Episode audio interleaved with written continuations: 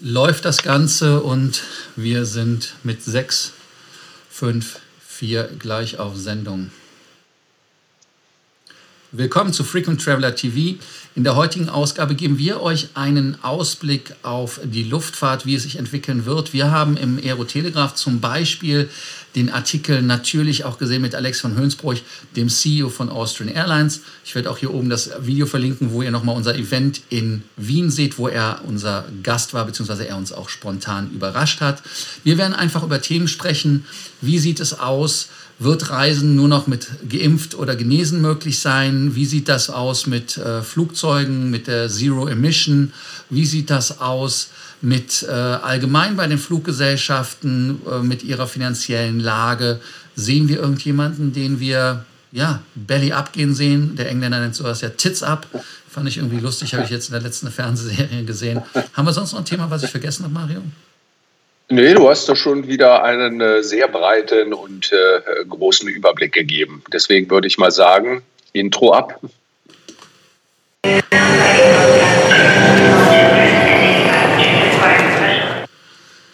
Willkommen zum Frequent Traveler TV. Auf der Seite ist der Hoffmeister. Und auf der anderen Seite seht ihr den Korsten. Ja, und wir sind hier, um euch mehr Meilen, mehr Punkte, mehr Status zu bringen. Und vor allem sind wir hier ja bei einem gepflegten Vielflieger-Talk. Das heißt also, wir versuchen für euch diese Themen einzuordnen, was es für uns eigentlich heißt, wenn ein CEO etwas sagt, ob das für uns auch vielleicht mit dem Status, mit den Punkten oder mit den Meilen relevant wird. Aber bevor wir wieder ins Thema einsteigen und eintauchen, gibt es zwei, drei, vier Dinge, die ihr tun müsst. Und zwar abonnieren, Abonnierbefehl, Glocke an für den Hoffmeister und ganz wichtig, diesen Beitrag liken und unten kommentieren. Also kommentiert einfach zu dem Thema, was euch da am meisten gefallen hat oder auch nicht gefallen hat und dann diskutieren wir das gerne aus. Wir sind voll dankbar, dass ihr mit uns diskutiert. Wir haben ja viele Sachen auch im direkten Chat ausgetauscht, mittlerweile auch hier im Talk, nicht nur auf WhatsApp. Ja, Mario, welches Thema wollen wir genau. als erstes nehmen? Ja, ich glaube, das, was in aller Munde ist und äh, was uns ja bedauerlicherweise wohl auch in den nächsten Wochen, Monaten und ich hoffe nicht Jahren, aber man weiß es nicht, beschäftigen wird, das sind die Impfungen und das Fliegen mit äh, und äh, um Corona herum. Und äh, da ist der Kollege, äh, der CEO, der Meinung, dass das wahrscheinlich in Richtung 2G-Regeln gehen wird. Das heißt also, dass in Zukunft nur noch Genesene und Geimpfte fliegen dürfen. Äh, schon allein deshalb, weil viele Länder äh, tatsächlich nur noch Geimpfte und Genesene überhaupt jeweils ja, quasi einreisen lassen, wie wir das jetzt ja auch zumindest immer noch nicht konkret, aber äh, wie es wohl die USA auch planen. Dort kommst du ja auch nur als Geimpfter rein, äh, beziehungsweise Genesener äh, mit dem entsprechenden Nachweis plus Test. Also der Test scheint dann auch obligatorisch zu sein. Und hier sagt Herr von Hönsbrüch, dass er davon ausgeht, dass das wahrscheinlich in Zukunft so sein wird.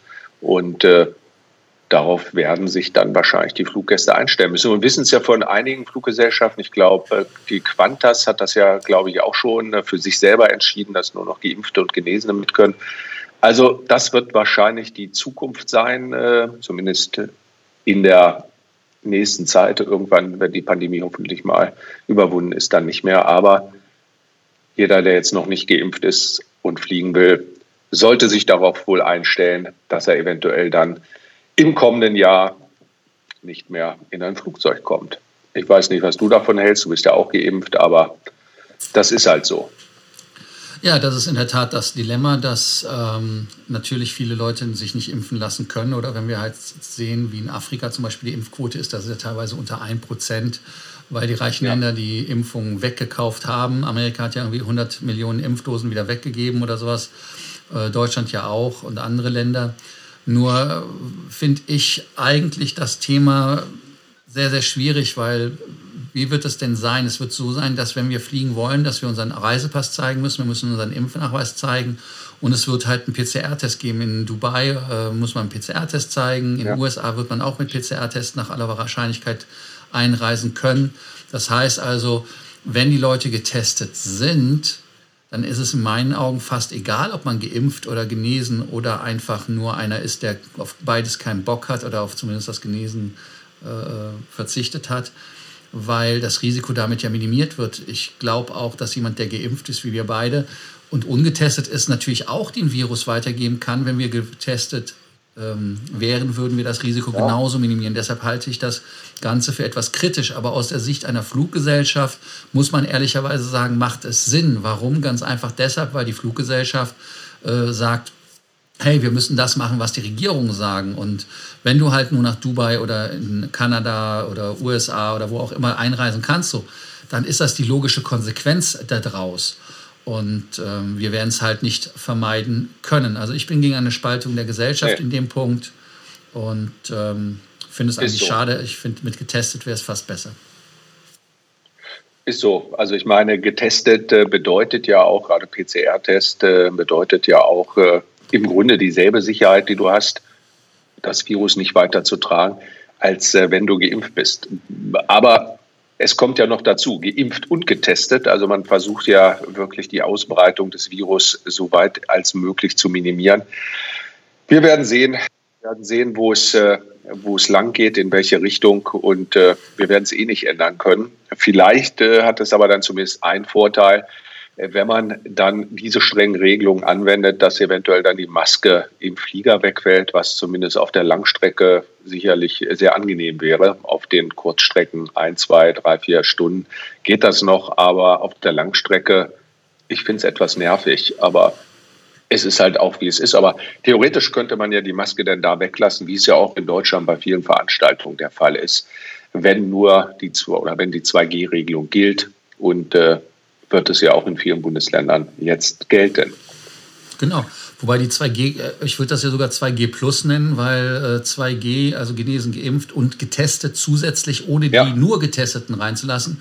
Deshalb ist das für mich so eine Art Premium. Äh, Business Class oder so, wenn man das so will. Ja. Ähm, aber nichtsdestotrotz ähm, ist es halt eigentlich eine, eine Nachricht, die natürlich eine logische Konsequenz ist. Ganz einfach warum, weil ab November die Flüge in die USA wieder gehen sollen und die Fluggesellschaften das ganz klar brauchen. Und da sind wir auch schon auf den nächsten Ausblick, dass natürlich ja. die Märkte in Asien und in USA gerade für Fluggesellschaften wie die Lufthansa-Gruppe Austrian äh, mit ihren Zielen, zum Beispiel Washington und äh, Los Angeles, die sie angeflogen sind, da auch äh, ganz, ganz wichtige Märkte sind. Deshalb müssen sie sich danach dann richten.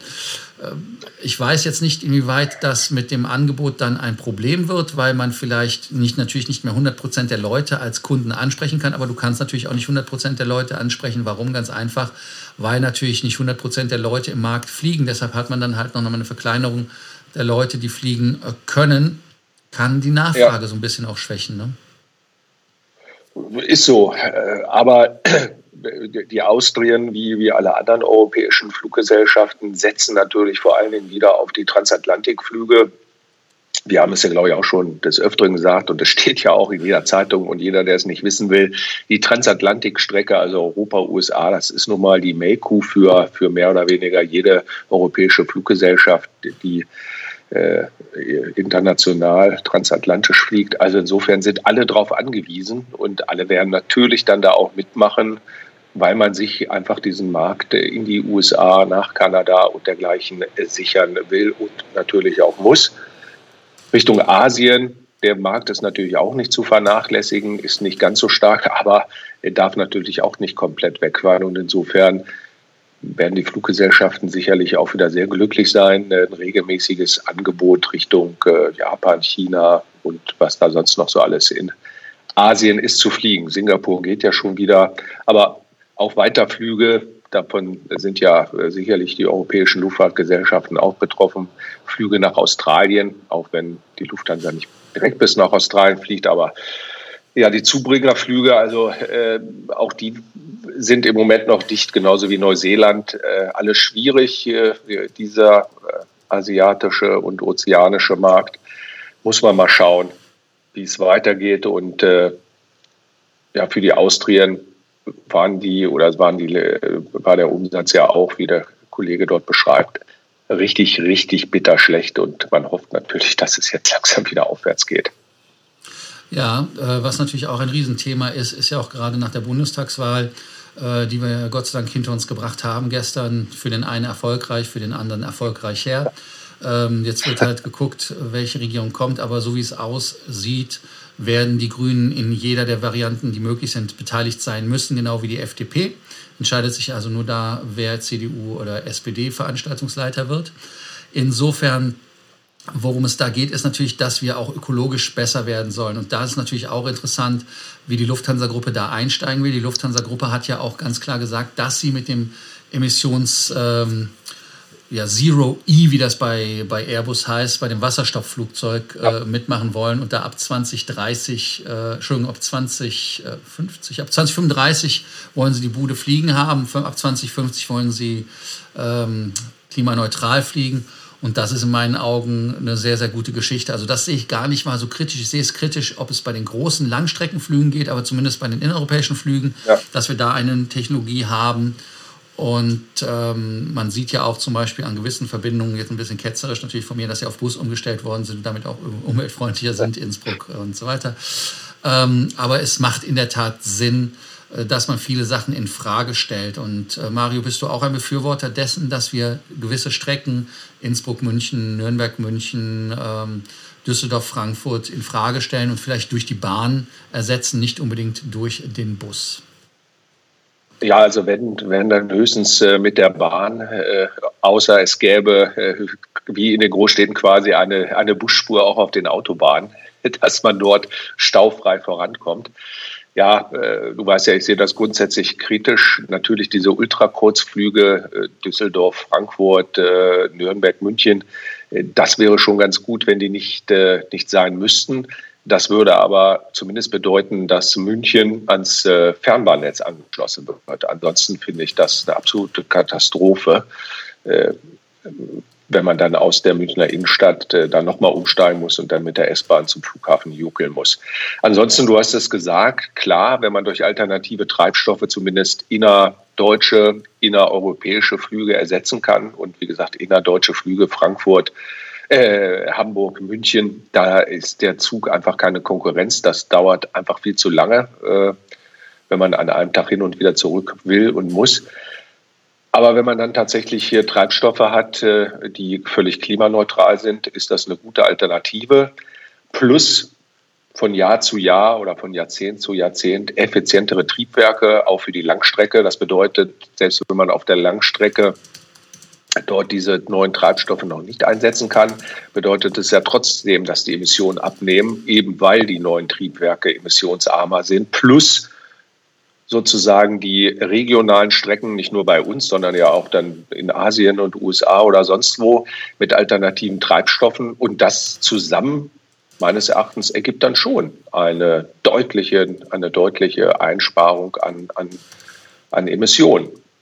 Das wäre, finde ich, äh, zumindest ein realistischer Weg, äh, ohne dass man jetzt die, die vollkommenen Spinnereien umsetzt und das Fliegen verbietet oder dergleichen mehr. Ja, das ist ein ganz, ganz kontroverses Thema. Also ich habe ja meine Meinung im Prinzip schon gesagt. Also ich bin der ganz großen Auffassung, dass wir uns immer hinterfragen müssen, um besser zu werden. Ähm, und das Ohne, ist ganz klar so. Genau, und ähm, wir haben ja auch an der Bahnstrecke München-Berlin gesehen, dass Fliegen für München funktioniert. unsexy wurde. Also insofern sehe ich da kein Problem, was man sich da verbessert. Ja, Mario, was ist das nächste große Thema? Ausblick auf die äh, Fliegerei in den nächsten Jahren. Was denkst du, was sich da noch tun wird? Ist da vielleicht die First Class ein Thema, wo man sagt, die wird abgeschafft werden, die Business Class wird auch reduziert werden? Ähm, wie siehst du da die Geschichte? Tja, also äh, die Business Class reduzieren, das mag äh, im Moment äh, vielleicht äh, einen gewissen Sinn haben, äh, weil natürlich auch äh, aufgrund der, der Grenzschließungen auch natürlich der Businessverkehr stark zurückgegangen ist. Ich wäre da vorsichtig. Ich glaube, auch der Verkehr wird sich wahrscheinlich, meine persönliche Meinung, schneller erholen, als das prognostiziert ist. Und das würde dann halt bedeuten, dass selbst wenn es zu Einsparungen kommt, äh, es auch wieder, es auch wieder durchaus einen größeren Markt für, für, für die Business Class Sitze, also für das, für die Business Class im Allgemeinen gibt. Ich wäre da vorsichtig, die radikal zusammenzustreichen. Sicherlich, klar, vielleicht acht, 16 Sitze, je nach Flugzeug, ähm, ist vielleicht möglich. Aber am Ende schneidet man sich wahrscheinlich ins eigene Fleisch, wenn man dann kein entsprechendes Angebot mehr geben kann. Bei der First Class genauso. Also wenn man Fünf-Star-Airline äh, sein möchte, äh, ist man ja im Grunde nicht mehr, dann braucht man zwingend eine First Class. Die, die kann sicherlich auch kleiner sein, aber man muss für bestimmte Strecken diese aus meiner Sicht, genau, diese aus meiner Sicht anbieten. Und wenn es halt nur, auch wenn es nur eine verkleinerte ist mit vier, mit vier First-Class-Sitzen, äh, also quasi eine Reihe, wie das ja geplant ist, äh, aber die, die muss meines Erachtens vorhanden sein. Oder aber, wenn das der Trend ist, dass sie, dass man sie dann komplett abschafft, äh, dann sollten aber die Business-Class-Angebote irgendwie noch ein wenig aufgewertet werden, denn es gibt ja durchaus einen Markt für die First Class. Der ist sicherlich nicht groß, aber es gibt ihn. Da bin ich ziemlich fest von überzeugt. Ich weiß nicht, wie du das siehst, aber äh, insbesondere die asiatischen und die aus dem Nahen Osten haben ja zum Teil ja sogar noch Angebote, die über der First Class sind. Und auch die werden ja scheinbar genutzt und angenommen. Ja, wobei The Residence ja leider zugemacht hat, ähm, was mich daran erinnert, dass wir ja noch äh, den besten First-Class-Sitz ähm, machen müssen. Da werden wir auch nochmal eine Folge machen, nachdem wir Business Class gemacht haben. Ähm, also meine, also ich glaube schon, dass der Markt da ist. Wir werden sicherlich von den Business-Kunden weggehen in der Business Class, äh, obwohl sie Business-Kunden heißt. Ganz einfach deshalb, weil der Leisure-Kunde da die Überhand gewinnt. Aber nichtsdestotrotz äh, glaube ich, dass die Business Class ihre Bewandtnis hat für Leute. Und äh, insofern sollte das Angebot zumindest in einer reduzierten Weise feststehen. First Class war, kann ich nicht immer sagen, weil es gibt sicherlich Ziele, die ähm, speziell sind. Da muss man keine First Class haben. Lufthansa ähm, hatte ja quasi das äh, mit den zwei Klassen in der 747 angefangen für touristische Ziele in deren Augen. Selbst Emirates hat ja äh, zwei Klassen, respektive jetzt wieder drei Klassen, weil sie eine Premium Economy eingebaut haben in 380er. Und äh, ich erinnere mich noch, wie ich mit Timothy Clark äh, auf der Dubai Air Show war, wo wir den ersten 380er mit der Zwei-Klassen-Konfiguration hatten und mir wirklich jede Schraube vorgestellt hat. Das war 45 Minuten. Der, also er war nerdiger, als, als, äh, als ich je gedacht habe. Und ich dachte, hey, er ist einer von uns, er ist derjenige. Und er sagte, ja, I'm one of yours. Und ganz einfach deshalb, weil er äh, zum Beispiel auch bei dem Erstflug der 747 nach London Heathrow war er vor Ort. Ähm, da kannst, kannst, kannst du halt sehen, dass ein CEO natürlich auch ein Aviation-Liebhaber ist. Also insofern, ich sehe das nicht so als problematisch an, wenn das Business-Class-Angebot so kommt, wie die Lufthansa uns korportiert hat mit den längeren Betten und so weiter, dann ist das auch super, vor das allem bei der gut. First Class, weil ja. ich das Essen jetzt ehrlicherweise nicht immer so. Also es, ist also nice to have. Ja, aber wegen des Essens, jetzt mal ganz ehrlich, wegen des Essens fliegt doch wirklich keiner. Also äh, das kann mir zumindest keiner erzählen. Äh, da muss ich ja leider das, so, widersprechen. Das, ja, aber also, bitte. Ich habe mit meinen Kunden Diskussionen und ähm, eine interessante Geschichte ist übrigens, wir machen mittlerweile mehr Private Jet als vorher. Also wir haben wirklich Private Jet die Kurve ab, die wir für unsere Kunden buchen.